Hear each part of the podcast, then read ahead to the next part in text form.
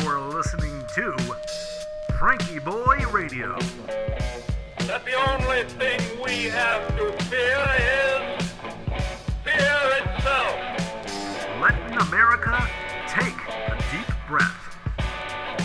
Good evening, ladies and gentlemen. Welcome to episode 205 of FrankieBoi Radio. Tonight, we're talking about that harvest moon. I'm your host, Josh Urban. Thanks for tuning in. Hope you've been having a nice day over there and enjoying this weather. Man, it sure has been nice. I was just out looking at the waning harvest moon.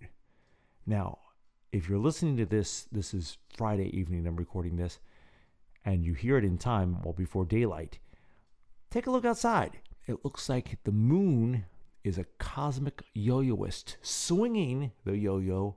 It looks like Mars is a cosmic yo yoist swinging the moon in a big arc. I don't know, that's what pops into my mind. Like many constellations, it looks nothing like the name.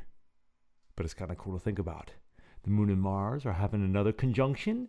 Uh, stopping by. Oh, I was just in the neighborhood. Care to come in for some tea? Why, thank you very much earlier, about a half hour ago, I heard a great horned owl in the woods singing, Who's awake? Me too. Who's awake? Me too. As the crickets chirp, the katydids are not singing tonight. It's too cold. And as I peer through the telescope and look at that full moon, well, slightly past full moon, with its ancient landscape of scars and craters and rays, jagged mountains and different color rocks. Moon's about as reflective as asphalt. So it's amazing it's so bright. It's a lot of sunlight hitting it. And I see these birds flying across the face. Bird. Another bird. Another bird. I guess they're migrating songbirds. That's what we're going to say. On a long night flight, all the way down to where it's going to be a little bit warmer. Those snowbirds flying as the air gets cooler for their winter vacation. Such a nice sight. Such a nice sight. And I'll tell you, one of my great joys is not only looking at this stuff, but sharing this stuff. So it was it's a treat this weekend. I get to share it in a couple of different ways. First, I saw uh, my astronomy mentor for lunch. He's the guy who gave me these couple of these beautiful telescopes and has taught me so much over the years. So I got to see him for lunch, and we were talking about some of that stuff. And got a message from him later. Hey, you know, Moon and Mars are going to be going to be close. And that was I was just pulling out of the parking lot when I got that message because I have a, a lot of. Uh, I like was building some telescopes and fixing some up, and I was looking at the collection the other day. And I said, you know, that's my outreach telescope, and I'm not really using that one right now. So I loaned it to a little girl and her family, and I just dropped it off this evening. I met them up on a mountaintop uh, about a year ago, and her family had brought her out to see the night sky in the natural environment, which is such a nice thing to do. And there I was with the telescope. So I gave them a sky tour and uh, we've stayed in touch. I said, hey, would you guys like to borrow this for a little bit? You know, it's my outreach scope. I'm not using it. They said, oh, yeah. So dropped it off for them today and hopefully she's out scooping up some moonbeams with it. So, so nice to share the sky. There's so many different ways to look at it too. So if you're listening to this and you don't have a telescope, that's fine. You can just look out or just even listen. Picture one of those night songbirds migrating south, winging our way towards warmer climates as that harvest moon shines on.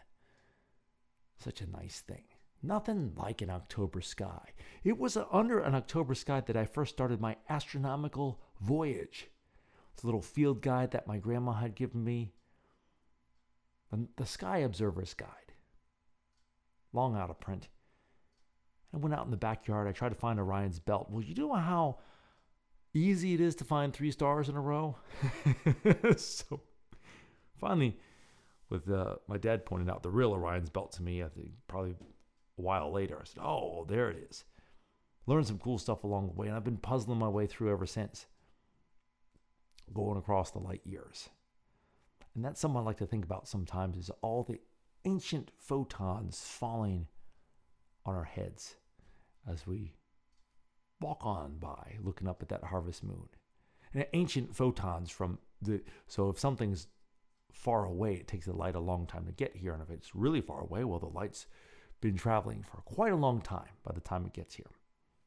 Interesting side note since the light is moving at the speed of light, it is not experiencing time moving, so the photon thinks it just started. Woke up like this? Weird stuff. That'll be another episode. So, as that harvest moon shines on, let's take a couple of deep breaths. Go ahead and breathe in through your nose and out through your mouth. Here we go.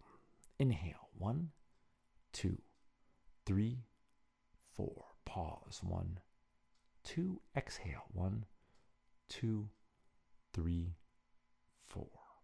Inhale. One, two, three, four. Pause. One, two. Exhale. One, two, three, four.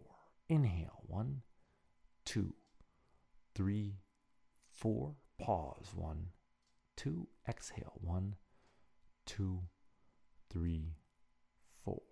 Inhale. One, two, three, four. Pause. One, two. Exhale. One, two, three, four. Last one. Inhale. One, two, three, four. Pause. One, two. Exhale. One, two, three, four. There you go. Now I do that live every time. I could cut and paste that in, but that would be lame. That would be lame. So take a look out the window, wave at that harvest moon, and we'll see you all tomorrow. Good night.